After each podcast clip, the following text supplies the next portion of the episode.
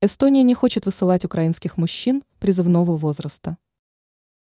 Эстония не будет высылать украинцев мобилизационного возраста, заявила премьер Калас. Таллин не будет высылать и депортировать из страны прибывших в Эстонию украинцев мобилизационного возраста.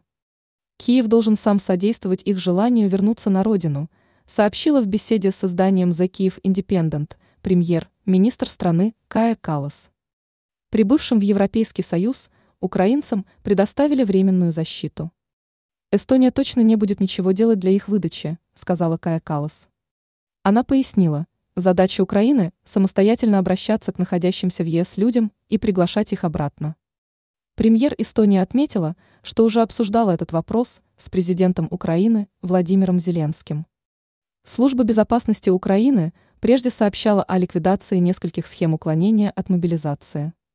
Власти Украины призывают украинцев возвращаться в страну, чтобы отстаивать ее интересы, платить налоги и способствовать дальнейшему ее возрождению. Ранее Эстония захотела более активно участвовать в восстановлении Украины.